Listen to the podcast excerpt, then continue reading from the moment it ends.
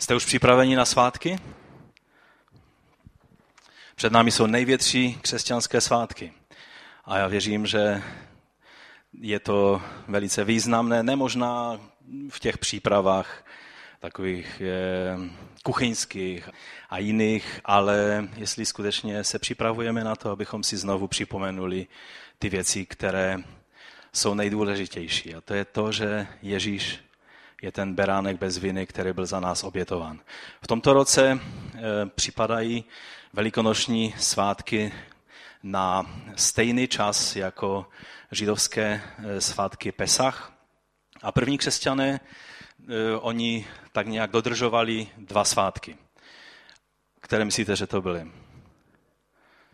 Pašijové svátky a pak ještě letnice čili Šavuot. To byly dva svátky, které první křesťané dodržovali a tak mám trošku chuť se k tomu vrátit, protože je to skutečně to, co první křesťané dělali a v tom roce nám to je usnadněno právě tím, že 14. Nisanu, na který připadá eh, svátek Pesach, kdy začíná svátek Pesach a svátek nekvašených chlebů, eh, tak eh, připadá právě na Velký pátek a tudíž ten čas tak nějak se zhoduje a o toto budeme mít usnadněné. A Velký pátek, já věřím, že prožijeme skutečně takovým pašijovým způsobem. Přeneseme se v čase do roku asi 160, ne 1160, ale 160, a budeme, eh, budeme si připomínat kázání jednoho církevního otce, který, eh, který právě vypráví příběh eh, paschy. A tak věřím, že to bude dobrý čas a taky prožijeme i eh, památku eh, poslední večeře, večeře páně. No a v neděli to bude neděle, to bude první den v týdnu, ve který Ježíš byl zkříšen. Budeme, věřím se, radovat z toho spolu se všemi křesťany na celém světě, že Ježíš nezůstal v hrobě, ale byl zkříšen. Takže je před námi velice dobrý čas. Ale teď už vás poprosím, abychom povstali a přečetli si dvě kratička místa z Nového zákona, protože dnešní téma je tak, jako už jsme avizovali eh, před časem a už jsme i začali s tím tématem Mesiáš podle Matouše. Dnes to tedy bude druhá, trošku kratší část.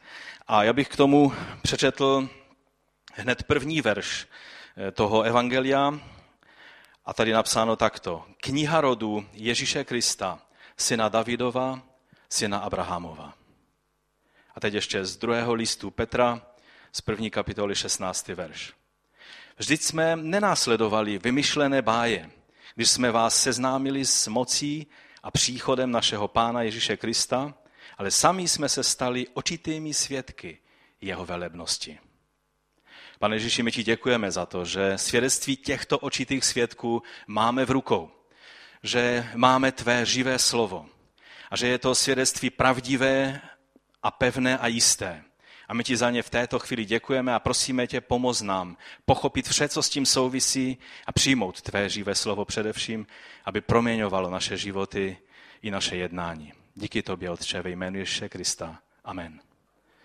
Amen. Můžete se posadit? Tak co, už jste si přečetli Matoušovo evangelium? Pokud ne, tak si to naplánujte. Ideální by bylo, kdybyste každý měsíc si ho přečetli v tom roce, ve kterém budeme procházet tímto evangeliem, tak abyste si ten celistvý obraz udržovali, tak by bylo dobré, kdybychom si ho minimálně jednou každý měsíc přečetli. Zabere vám to asi dvě hodiny měsíčně. To zase není tak moc, to se dá. Eh, dá se to i poslechnout na MP3, jsou eh, dokonce i studijní překlad, i překlad Bible 20, 21. století, eh, jsou v MP3 k dispozici zdarma Čili myslím, že, eh, že to skutečně není tak velký problém, ale je to, je to na vás. Minule už jsme mluvili o důvodech, proč se v tomto roce budeme dívat na Pána Ježíše očima právě Matouše, eh, jednoho ze čtyř duchem inspirovaných evangelistů. Proč třeba si neuděláme takový průřez všemi čtyřmi evangelii? A tak se už k tomu nebudu vracet. Jenom snad dodám, že často se říká, že Matoušovo eh, evangelium, že Matouš pral, psal pro Židy, že Marek psal pro Římany a Lukášovo evangelium, že je napsáno pro pohany a Janovo, že je už takové vyučování spíš eh, toho významu toho všeho pro církev. Je to sice pravda, ale jen částečná. Všichni potřebujeme číst všechna evangelia. Není to, že evangelium Matouše je srozumitelné jenom pro Židy, je to napsáno a tak, jak církevní otcové nám to potvrzují, bylo to evangelium, které bylo přijímáno celou církví a byla čtena jak těmi, kteří přijali Mesiáše z Židů, tak i z pohanů. Nejen Židé totiž potřebují poznat Ježíše jako Mesiáše a Pána, a obzvlášť myslím v dnešní době je důležité, abychom si eh, to ještě znovu připomínali, že on je ten, který naplnil veškerá eh, proroctví a že on je tím slíbeným mesiášem a pánem. Tak jak to řekl v jednom z kázání známý pastor Mark Driscoll, eh, v jednom ze svých kázání, bylo to eh, nezrovna na Matouše, ale na Evangelium Lukáše, tak řekl, že křesťanství není filozofický systém, ale historická zpráva o osobě a díle Pána Ježíše. To je Evangelium. A už jsme o tom eh, mluvili mnohokrát, proto se už k tomu nebudu eh, více vyjadřovat. Z toho úvodního kázání, jestli si vzpomínáte ještě, tak vám dlužím zodpovědět jednu otázku, kterou jsme trošku přeskočili a mluvili jsme o tom, kým byl Matouš a co to byl za člověk. A, a mluvili jsme o něm, co je tím důvodem, že zrovna on je tím autorem prvního evangelia. Ale to, co jsme přeskočili, je eh, to zdůvodnění, jak to můžeme vědět, že toto evangelium napsal Matouš, celník a učedník Pána Ježíše. Takže teď ještě, jestli dovolíte, tak se tak trošku k tomu vrátím a teď budeme trošinku jako, jako ve škole, ale já myslím, že, že to je zdravé, abychom si tak trošku provětrali i své mozkové závity, protože říká se, že mozek je jak sval. Když ho nepoužíváte, tak zakrní a pak už ho nikdy ne, nedostanete zpátky do, toho, eh, do těch obrátek, ve kterých byl. A myslím si, že je to důležité, protože jelikož se budeme nějakou delší dobu zabývat tímto evangeliem, tak ta otázka, a můžeme si skutečně být jistí, že je to, že je to autentické svědectví o Ježíši předáno jeho apoštolem, anebo je to jenom takové nějaké zbožné přání. Víte, eh, třeba jsou celá velká náboženství, jako je třeba islám. Oni věří, že Korán byl takhle dán že spadnul z nebe do rukou a, e, a, a že vlastně byl napsán e, Allahovou rukou, že to byl přímý diktát. A všichni ví, že to tak nebylo, protože jsou historické záznamy o tom, jak to bylo, ale e, tak je třeba to vyznávat. Ale myslím si, že o těchto věcech jsme už mluvili, takže já bych teda ještě jednou zopakoval takovou tu odvážnou větu, kterou už jsem minule říkal, že toto evangelium skutečně napsal Matouš, učedník Ježíše Krista. A je to velmi konkrétní tvrzení a mnozí historikové a teologové by se, když by to slyšeli, jen tak usmívali pod fousy, pokud by nějaké měli, protože mnozí si myslí, že to nemůže tak být, ale asi před sto lety toto tvrzení, že to tak nemůže být, bylo mnohem jednodušší, než je v dnešní době, kdy máme mnohem víc informací k dispozici. Jsou zase na druhou stranu kazatelé, kteří to neřeší vůbec. A obzvlášť v našich kruzích je to takové, že o těch věcech se vůbec nemluví. Jak můžeš vůbec tu otázku položit, když se jedná o Boží slovo? A přitom je to, myslím si, fascinující studium. Dozvídat se všechno. S otevřenýma očima hledět na to, že pravda vždycky zůstane jenom pravdou. Křesťané nejsou lidé, kteří musí, když chtějí vyznávat svoji víru, zavírat oči i, i uši na veškeré zprávy, které k nám přicházejí. Ale jsme lidmi, kteří můžou s otevřenýma očima se dívat na všechny důkazy a vědět, že pravda se jenom potvrdí pravdou. Takže těm lidem, kterým nestačí jen říct, tak to je a neptej se na důkazy, těm to skutečně pomáhá a jejich víra se stává pak pevná. Žijeme v době, kdy Nejen nějací pánové Braunové píšou fiktivní historická díla, jako je šifra mistra Leonarda a všichni takoví lidé, kteří eh, neví, jak ty věci skutečně byly, tak to berou, že to jsou skutečná fakta a, a s tím pak eh, jdou a operují a na, na internetových forech se to objevuje stále znovu a znovu. Ale žijeme také v době, kdy téměř každý měsíc je možné se dozvídat nové fascinující fakta o nových archeologických objevech, které potvrzují pravost eh, tvrzení Bible. Teď právě před několika týdny skončil eh, dlouhotrvající soudní proces, eh, ve kterém se řešilo, jestli to osuarium, ta ta eh, kamenná schránka na kosti, na kterých bylo napísané Jakub, bratr Ježíše eh, a je zcela zřejmé, že je to schránka eh, toho Jakuba, kterého máme jak v Biblii, tak který byl známým vůdcem jeruzalemského sboru. Bylo naštění, že to je falzifikát, tak probíhal několik let velice složitý, složitý proces, nejen soudní, ale experti zkoumali velice důkladně a vyšlo rozhodnutí, že to není falzifikát. Stále znovu a znovu v poslední době se dozvídáme takovéto fascinující věci a obzvlášť v Jeruzalémě vlejzají na povrch nové a nové informace, které jsou velice zajímavé. No a co se týče toho našeho evangelia Matoušova, tak eh, ty novější objevy spíš potvrzují, než vyvracejí to tradiční tvrzení, že je to eh, evangelium autentické, že je záznamem očitého svědka, eh, to znamená člověka, který skutečně to, o čem psal, viděl, protože byl Ježíšovým učedníkem, tak jak jsme o Matouši minule mluvili. Jak jsme to četli v, té, v tom druhém listu Petrovém?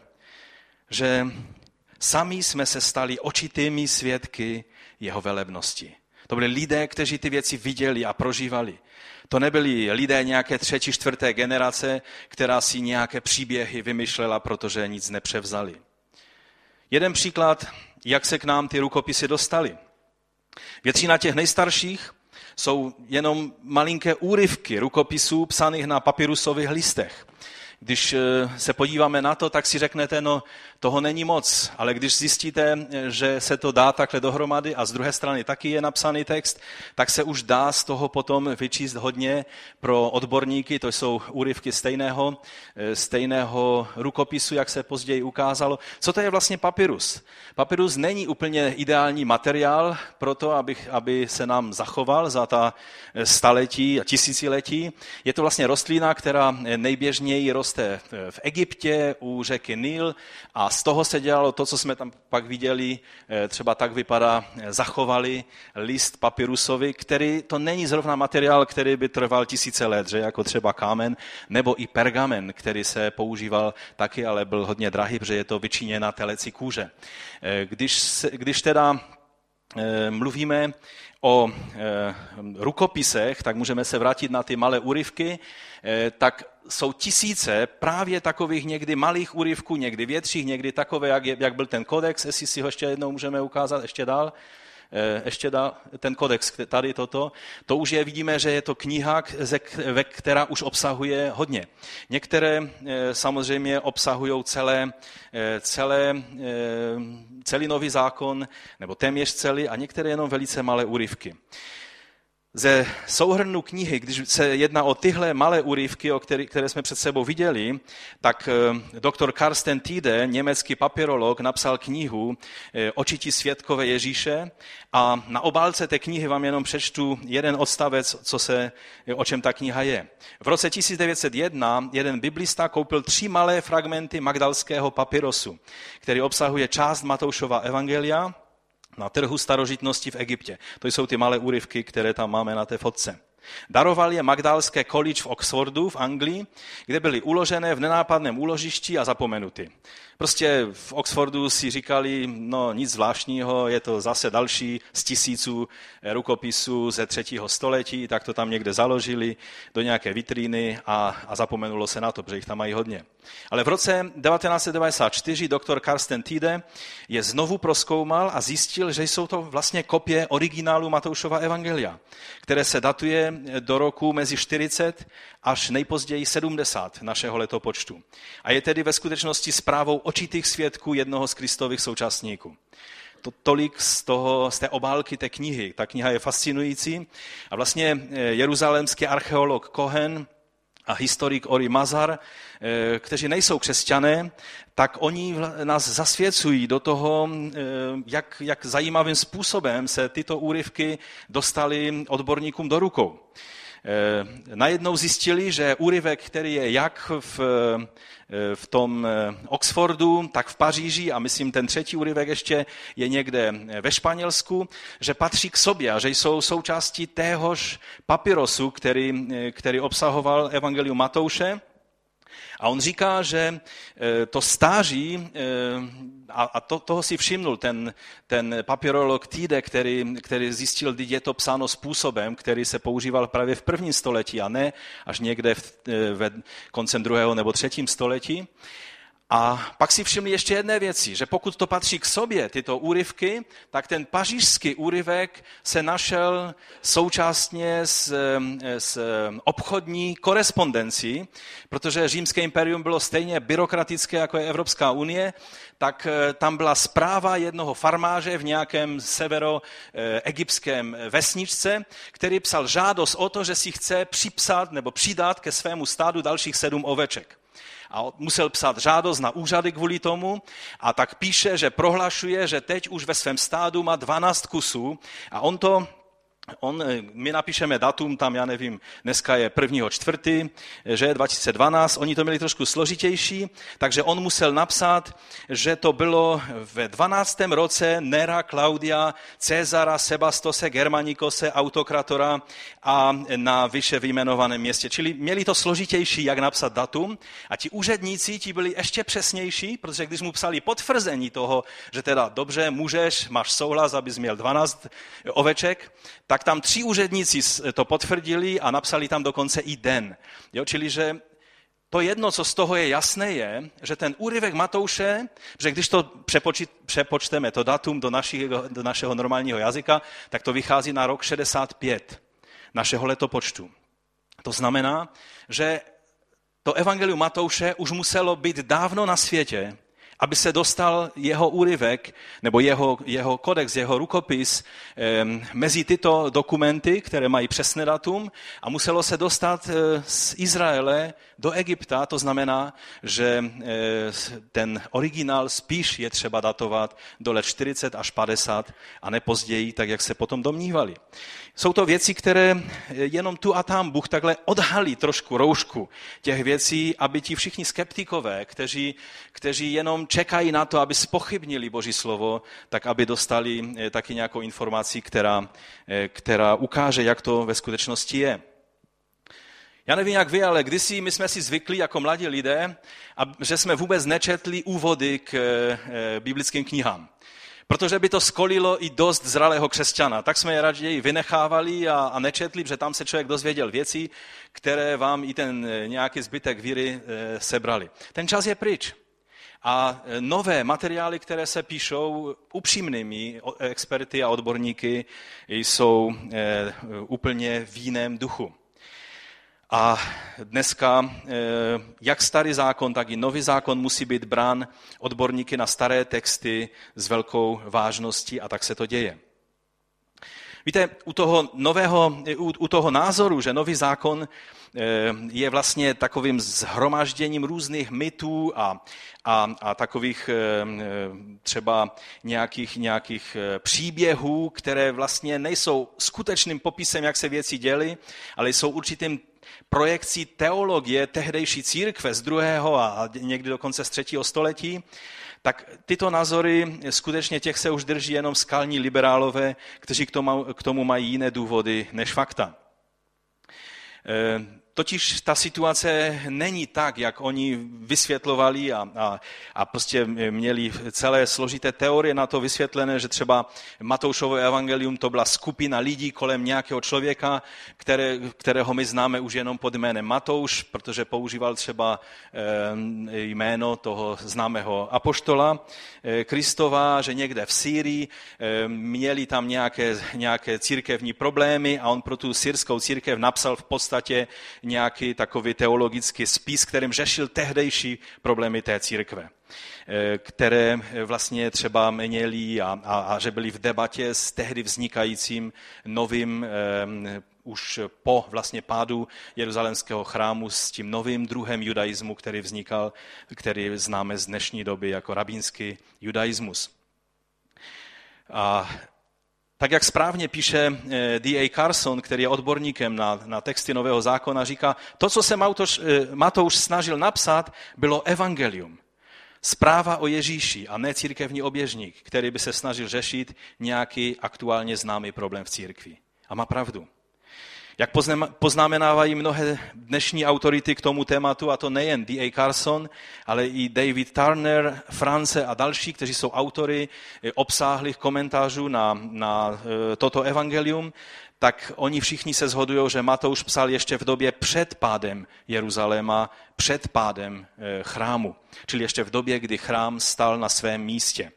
A křesťané nebo, nebo eh, tehdejší věřící v Mesiáše byli součástí tehdejšího velice barvitého a spletitého společenství Židů, kteří byli v různých proudech, eh, existovali a vzájemně tak, eh, tak nějak se i třeba třeli, i velice byli v takovém polemickém vztahu vůči sobě. Je to známé mezi třeba Saduceji a Farizej kteří museli být spolu, protože v Sanhedrinu museli spolupracovat, ale jinak názorově to byly stále jenom třenice a, a společné boje. Problém s tímto názorem, že Evangelium Matouše vznikalo v době, kdy ještě chrám stál na svém místě, to znamená daleko před rokem 70, dneska mají pouze ti biblisté, kteří e, mají takový specifický problém. Oni neuznávají zázraky.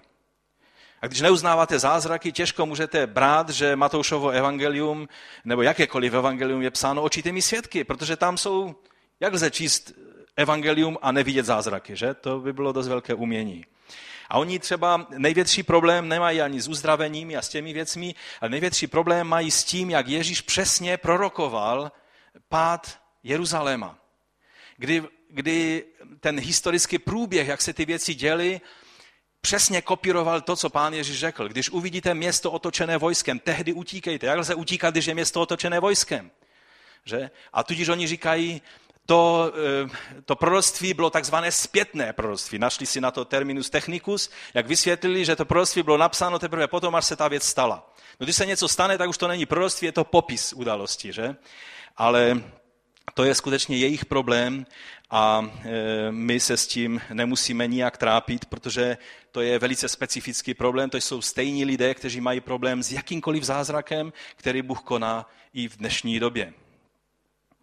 Nějak těm lidem nebo těm odborníkům nedochází, že máme i historicky potvrzené, že jeruzalemští křesťané skutečně Eh, na základě Ježíšova proroctví, které si dobře pamatovali, a možná už je měli v rukou i napsané eh, Matoušem, určitě, nemožná, eh, a ví se i o dalším proroctví nějakého dalšího člověka, proroka, který v jeruzalemské církvi tehdy byl, jehož jméno neznáme, že se uchýlili do Zajordání, do města Peli, které bylo jedním z měst té, toho Dekapolis. Je tam vidět blízko řeky Jordánu naproti Skytopolis. Skytopolis to je Betřean, kteří jste byli v Jeruzalé, teda kteří jste byli v Izraeli s námi, tak jsme to město navštívili. Na druhé straně Jordanu je vlastně město Pela, která byla velice starobylým sídlem, ale kde, eh, kde právě jeruzalemští křesťané se uchylili. A jelikož to bylo pohanské město a zřejmě tam byla i pohanská komunita křesťanská, která přijala eh, své bratry a sestry z jeruzalemského sboru, tak římané je tam nechali na pokoji a oni ty židovské války, které probíhaly v letech 66 až 70, eh, prožili v pokoji. Byla to boží ochrana. Vidíme, jak Ježíšovo proroctví se splnilo a bylo i fyzickou záchranou pro, pro, celou, pro celý sbor, pro, pro velkou církev, která existovala v Jeruzalémě. Někdy vzít vážně proroctví znamená otázku bytí a nebytí. Proroctví není vždy jenom takové povzbuzení, které když vemete vážně je fajn, když nevemete, nic se neděje. Pro ty křesťany vzít vážně Ježíšovo proroctví znamenalo přežít anebo nepřežít.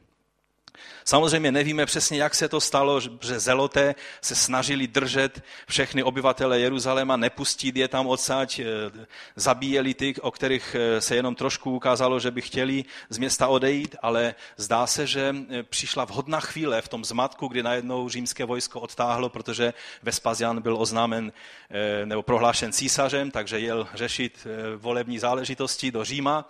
A tam vznikl čas, kdy si vzpomněli na na to proroctví Ježíšovo a byli schopni utéct.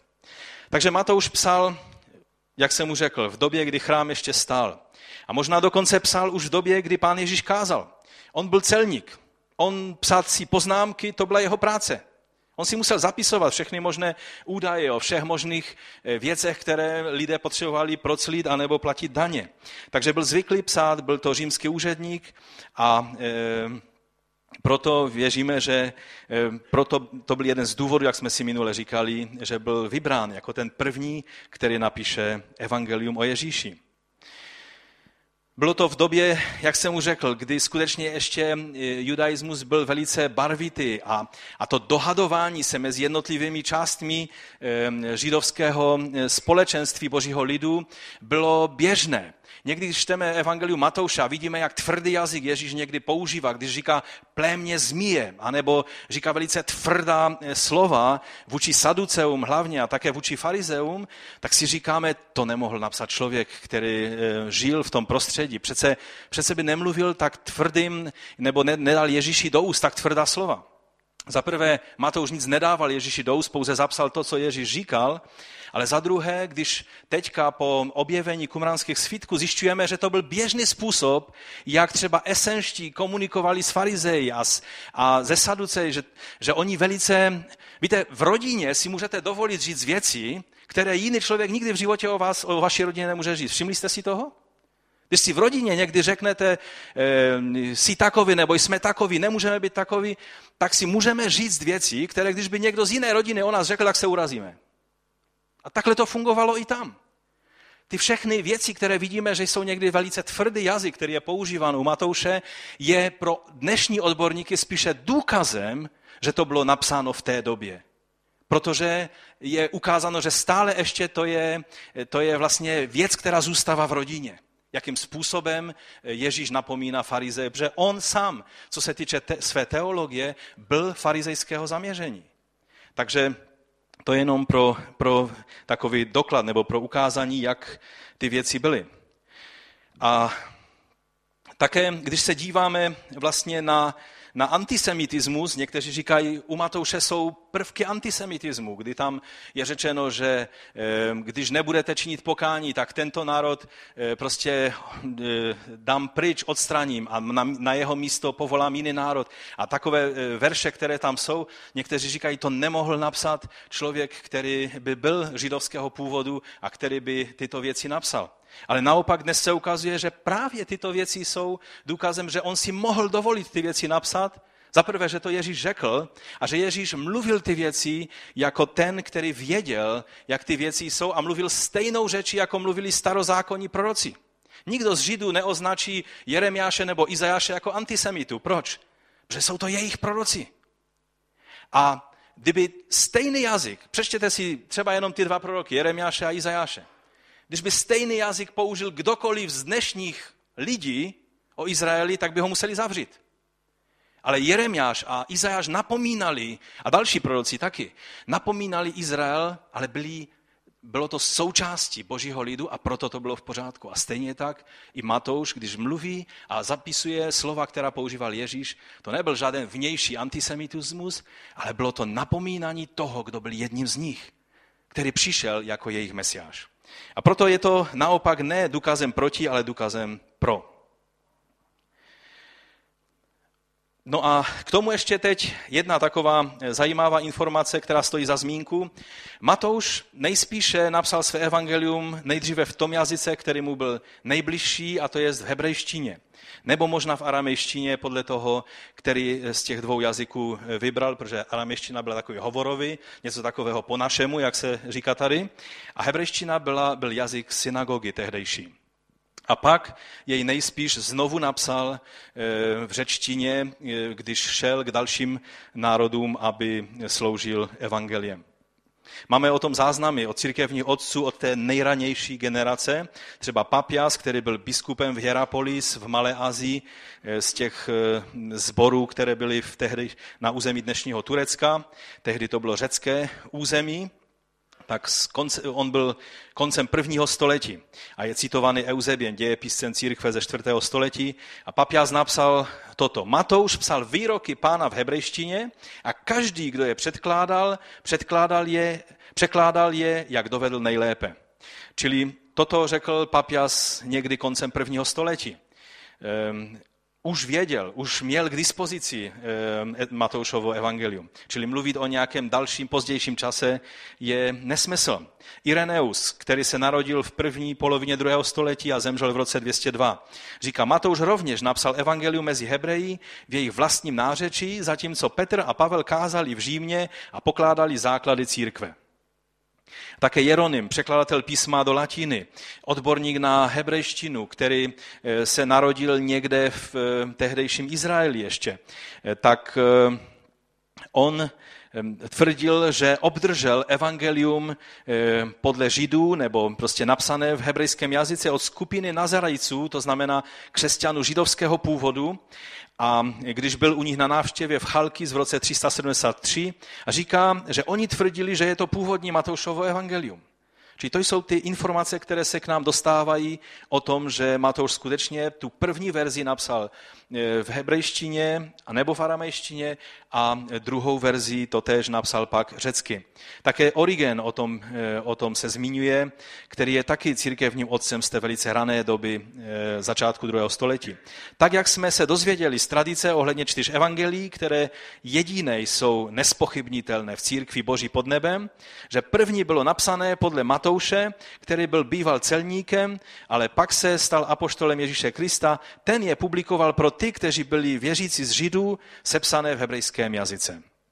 Eusebius to vysvětluje, že Matouš, eh, to je vlastně dějepisec církevní, jak jsem už řekl, Matouš nejdříve kázal židům a pak, když byl připraven jít k jiným národům, předal v psané formě v jeho mateřském jazyce své evangelium a tím nahradil psaným způsobem svou nepřítomnost těm, kterými byl vyslán. Čili než ještě odjel ze, z toho místa, eh, nejspíše z Jeruzaléma, z Judska, protože tam církev eh, vyrůstala jako první, tak než odjel, tak napsal toto evangelium, aby jim zůstaly ty výroky, které on jinak předtím jim stále znovu a znovu kázal. Tak je zajímavý, zajímavá situace, která, nebo informace, které máme z takzvané jeruzalemské školy. Je to skupina odborníků, která se vytvořila, myslím, někdy v 70. letech nebo kdy, kolem eh, baptistického pastora doktora Roberta Lindsay a také profesora Hebrejské univerzity v Jeruzalémě Davida Flusera.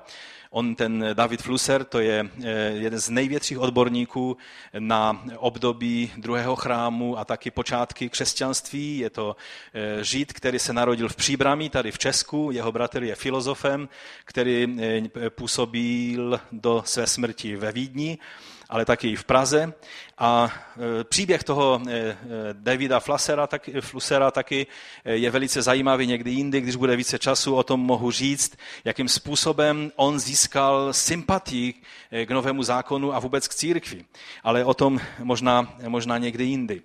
A oni vytvořili tým odborníků, eh, který se opírá o odborníky z eh, Hebrejské univerzity v Jeruzalémě a oni přišli na některé, a začal, nebo ta, ta první myšlenka přišla od Roberta Lindsay, eh, že si všimli, že když překládají, a hlavně to fungovalo u textu Lukáše, ale taky i u Matouše, nejméně u Marka a Jana, že když překládají do hebrejštiny, tak jim najednou z toho vychází, že je to velice jednoduché přeložit. To znamená, že, že to vzniklo v hebrejštině a bylo přeloženo nebo znovu napsáno v řečtině. A že ty věci dávají velice smysl. A proto oni eh, se toho chytli a začali eh, dělat větší výzkumy na, tento, na toto téma. Je to fascinující, ale snad tolik stačí o tom, abychom si řekli, eh, nejsme ve škole, jsme přece jenom ve sboru, že? No, takže závěrem, když bychom to zhrnuli, tak ano, můžeme říct, že jak v souladu s historickými prameny, svědectvím církevních otců, ale dnes i v souladu s celou řadou špičkových biblistů, evangelium, toto evangelium, o kterém mluvíme, napsal Matouš, učedník Pána Ježíše Krista. V Matoušově evangeliu tedy máme poselství očitého svědka, inspirované Duchem Svatým, které nám věrně podává vše, co Bůh chtěl, abychom se jeho prostřednictvím o Pánu Ježíši dozvěděli, co konal a co učil. Od samotného počátku, co sahají naše zdroje, toto evangelium bylo přijato církví bez váhaní.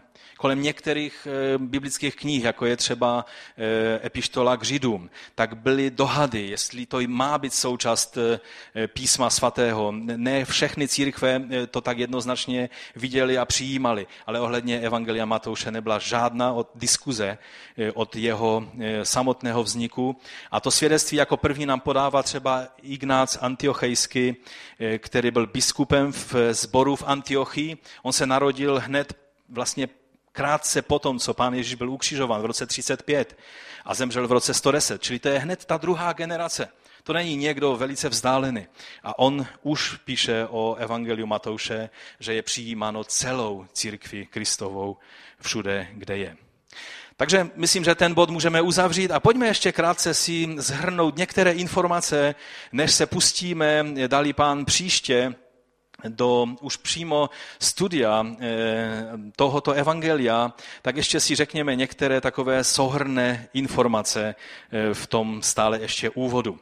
Poselství Matouše je soustředěno eh, do pěti hlavních Ježíšových promluv. Když si všimnete rozdíl mezi Markem a Matoušem, nejenom, že Matouš je obsáhlejší, ale že má mnohem více toho, co Ježíš vyučoval, než toho, co Ježíš dělal a Marek zase opačně. Zase má mnohem více toho, co Ježíš dělal, konal, jaké zázraky vykonal. Takže e, u Matouše 60% celého obsahu Matoušova evangelia jsou přímá Ježíšová slova. A proto, když se někdo chce dozvědět, co Ježíš vyučoval, je třeba otevřít evangelium Matouše. E, ta první část, to jsou kapitoly 5 až 7, to je kázání nahoře, že? Eh, druhá část těch promluv, eh, takových souvislejších, to je kapitola 10 o misii a o mučednictví a o, o vyslání eh, ke službě. Pak je 13. kapitola jako třetí takový souhrn, to je souhrn všech různých podobenství, které jsou uspořádány tak, o čem budeme mluvit, že dávají určité poselství pro nás. A pak je 18. kapitola, je to život a vztahy ve společenství božího lidu. A pak dlouhý úsek, 23. až 25. kapitola, to je takzvaná olivecká promluva. Je to to vše, co pán Ježíš mluvil o víně a soudu nad e, tou generací Izraele, která zavrhla svého mesiáše, ale taky je tam řeč o završení dějin celého světa. Mezi těmi promluvami můžeme vidět, že jsou příběhy, které v případě Matouše jsou zhromážděné a uspořádané, věříme, pod inspirací Ducha Svatého, ne chronologicky tak, jak přesně se e, děli, ale způsobem, kterým, který vytváří určité poselství, které Matouš z Ducha Svatého viděl za potřebné, že by chtěl předat. Pokud bychom chtěli víc chronologicky popis toho, jak Ježíš e, co dělal, jednal, kde byl, kam, kam šel, tak spíše nám to podává e, Lukáš, který říká, že všechno po pořádku pěkně Eh, uspořádal a zjistil. A to, jakým způsobem psal Matouš, zase dokazuje velice hebrejský způsob psaní historie. Podobný způsob vidíme, že byl používán ve starém zákoně. Například, eh, když čteme knihy Samuelovi, tak tam vždycky je větší důraz ne na chronologii nebo na ten časový sled toho, jak se věci děly, ale na to, jak jsou ty věci dávány, jak spolu souvisí. Jsou dávány eh, do souvislosti vůči sobě podle významu a co nám mají říct. Také jsou některé věci, které kdyby Matouš nenapsal své evangelium, tak bychom nevěděli.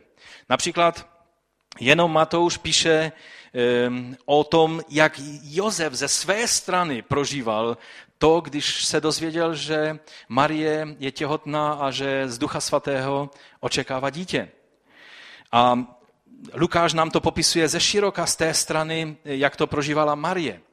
Ale, ale o Josefovi bychom se nedozvěděli, jak to prožíval a právě Matouš nám to ukazuje. O tom, že byl Bohem ujištěn.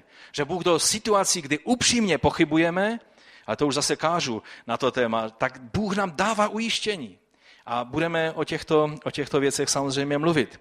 Také bychom se nedozvěděli o tom, jak Ježíš přišel ke svému jménu, jestli to někdo vymyslel, nebo to bylo Bohem dané jméno. Nic bychom nevěděli o úžasném příběhu o návštěvě mudrců z východu, která je velikým signálem a, a, a důležitou, důležitou věcí, kterou potřebujeme vědět. Taky bychom nevěděli nic o krutosti Heroda a masakru chlapečků v Betlémě. Nebo o útěku svaté rodiny do Egypta. V kázání nahoře je asi šest úseků nebo pasáží, které jsou jenom u Matouše a díky Bohu za to, že je máme. Nebo například některé velmi ostré výroky, eh, které Ježíš směřoval eh, vůči jeruzalémské tehdejší elitě. Eh, když jim třeba říkal, slepí vůdcové, cedíte komára, ale velblouda polikáte. To bychom neměli tento výrok, pokud by Matouš nezaznamenal to, co Ježíš řekl. Nebo o znamení Jonáše, jaký má význam, budeme o tom mluvit. Nebo e, je to pouze Matouš, který si všimnul takové drobné nuance Jidášové otázky. Když se všichni ptali, snad, jsem to snad já, jsem to snad já, který tě zradí? A Jidáš taky se ptá, jsem to snad já, rabi? A Ježíš mu říká, no ty jsi to řekl. Nebo o Pilátové manželce a o samotném Pilátovi, jak si šel umyt ruce od toho všeho. A myslel, že tím to vyřešil. Jedině Matouš nám mluví o tom, co se stalo po smrti Ježíše, jak se otevřely hroby a, a mnozí zemřeli, byli vzkříšení a vstoupili do Jeruzaléma a byli viděni po Ježíšově vzkříšení mnohými. Nebo bez Matouše bychom nevěděli takovou celkem důležitou věc, jako je to, že velekněži si vyžádali od Piláta stráž a pečeť na hrob, aby se znemožnila krádež jeho těla. Je to velice důležitý údaj potvrzující vzkřísení jako jediné vysvětlení prázdného hrobu. Protože máme dočinění s římskou stráží a přes římskou stráž ani myš neutekla. Protože ti chlapí ručili svými eh, hlavami za to, že uhlídají to, co hlídají. Eh, také bychom se nedozvěděli o podplácení těchto vojáků. Podplácelo se už tehdy, korupce už byla tehdy. Čili Matouš si takových věcí všímá, měl ty informace a měli úkol, za úkol šířit falešnou zprávu o vzkříšení, e, i když si neuvědomovali, že vlastně tím by, v podstatě by měli vyřknout ortel nad sebou, protože jestli dovolili učedníkům ukrást jeho tělo, tak potom by oni měli být o hlavu kratší. Ale dostali peníze, takže to šířili. A Matouš říká, až do naší doby se tahle zpráva šíří. Ono se vlastně celých 2000 let šířily různé věci, jak vysvětlit prázdný hrob, ale to je spíš pro téma pro příští neděli. Také bychom neměli plné znění velkého pověření a také prohlášení úkřtu. To všechno nám zaznamenal Matouš. Ale to nejcennější, co nám Matouš předal, je to, co jsem už řekl, a to je to, jakým způsobem všechno je napsáno, jak se spolu sebou souvisí a že je to nejenom, nejenom popis událostí a slov, ale je to poselství Evangelia. Tak jak řekl eh, Brunner eh, v jedné ze svých knih, knih ve svém komentáři, že Matouš proměnil dokonce nudný výčet rodokmenů v evangelizaci a příběh zrození v lexikon božích jmen. Má pravdu, protože u Matouše i pouhý výčet těch, kdo byli otci Ježíše, je zprávou. Není jenom eh, to, že si to obsal ze záznamu, které ještě tehdy byly k dispozici před tím, než byl chrám zničen. Matouš nám stále znovu a znovu připomíná to, že se na Ježíši naplnila písma starého e, zákona. Téměř 60krát přímo cituje starý zákon a více než 70krát nepřímo na starý zákon naráží nebo navazuje. Ano, Ježíš tím je nám jasně řečeno, že není nějaký vynález Petra a Pavla a jiných apoštolů v jejich římském a řeckém prostředí pod vlivem nějaké filozofie, protože tehdy e, víme, že každý císař byl vlastně prohlášen e, jako božský, že?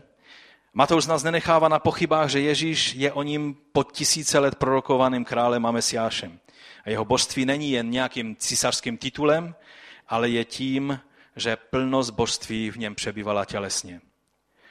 Matouš píše o nebeském království víc než kterýkoliv jiný písatel Nového zákona. No a když bychom hledali klíčový verš celého evangelia, který by to mohl být? Co myslíte? Nebudu vás napínat a doktor Weber v eh, Holmanovém novém, eh, teda komentáři Nového zákona navrhuje, že by to mohl být 27. kapitola 37. verš, kdy je napsáno nad hlavu mu dali nápis o jeho provinění. Toto je Ježíš, král Židů. Myslím si, že má velikou pravdu. Jediným proviněním Ježíše bylo to, kým byl a ne to, co udělal a co učil.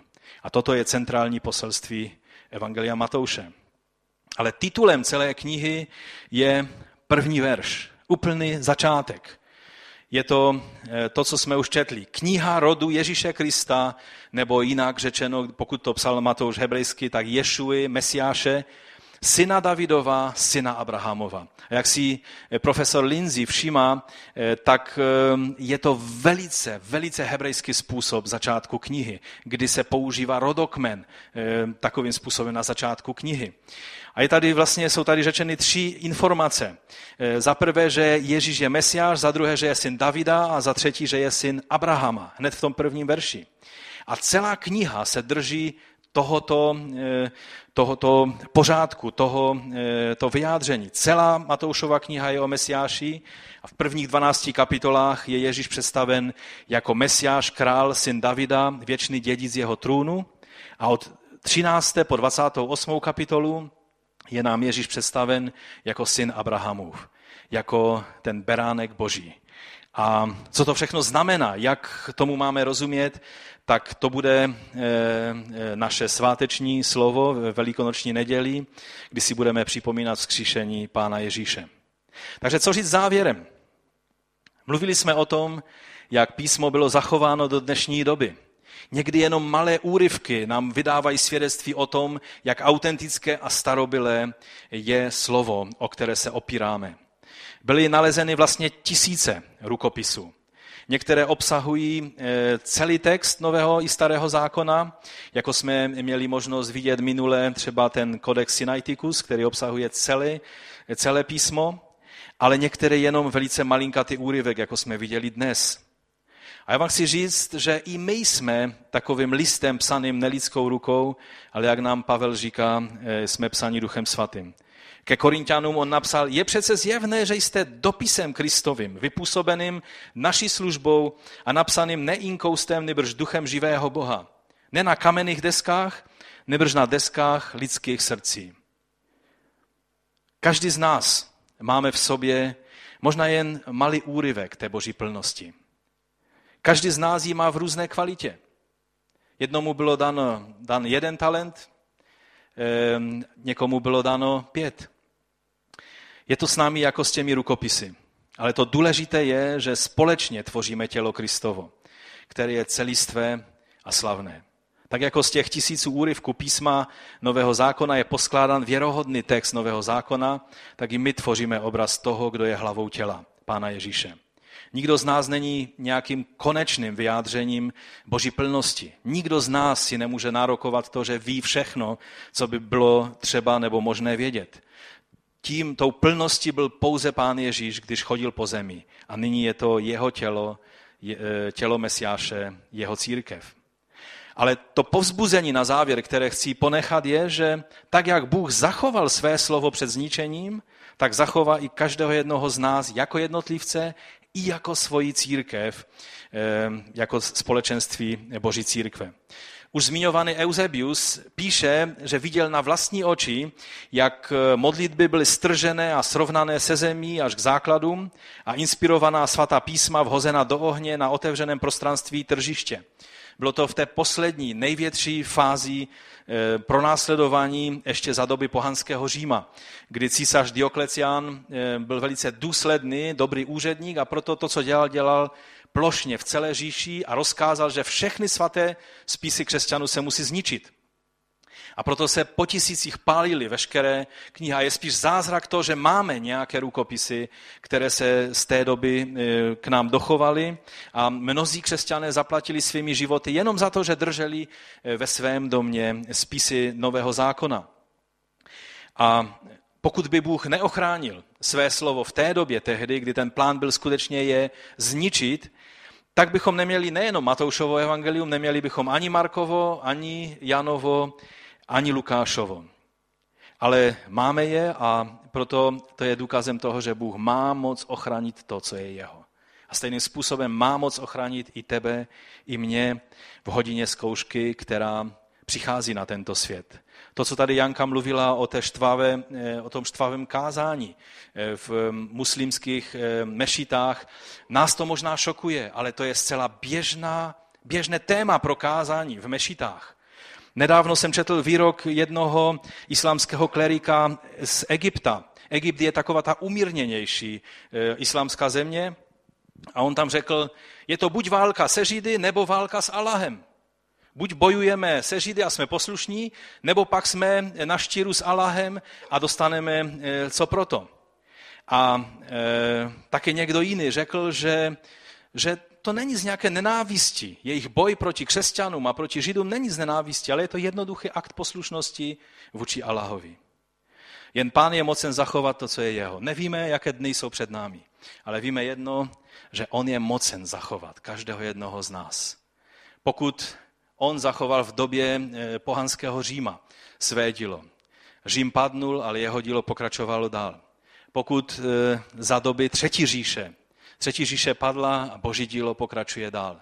Pokud komunistický svět padnul a boží dílo pokračuje dál, tak přijde den, kdy i děti Ismaelovi, tak jak Beno minulou neděli o tom mluvil, přijde den, kdy ten nedokončený příběh bude dokončen svědectvím o tom, jak i okovy toho eh, falešného proroka, který, který drží v okovech syny Izmaela, padne celá ta jeho říše a synové Ismaele budou, eh, budou na svobodě. Bůh má moc ochránit své dílo. A proto bych vás chtěl pozvat, abychom povstali a abychom v modlitbě pánu za to poděkovali.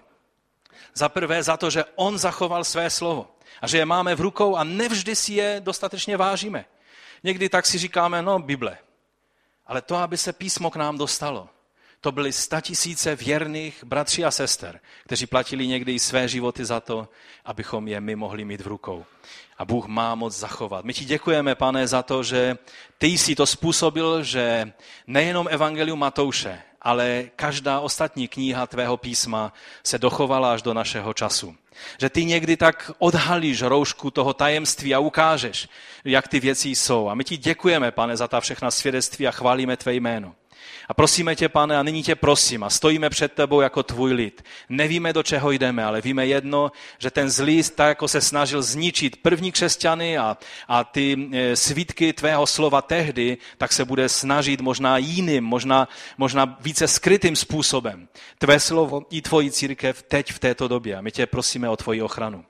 Prosíme tě o tvoji ochranu tvého díla i v muslimském světě a přimlouváme se, aby, aby tato, e, tato tvrz falešného proroka mohla padnout, aby skutečně tvé světlo zasvítilo i synům Ismaele.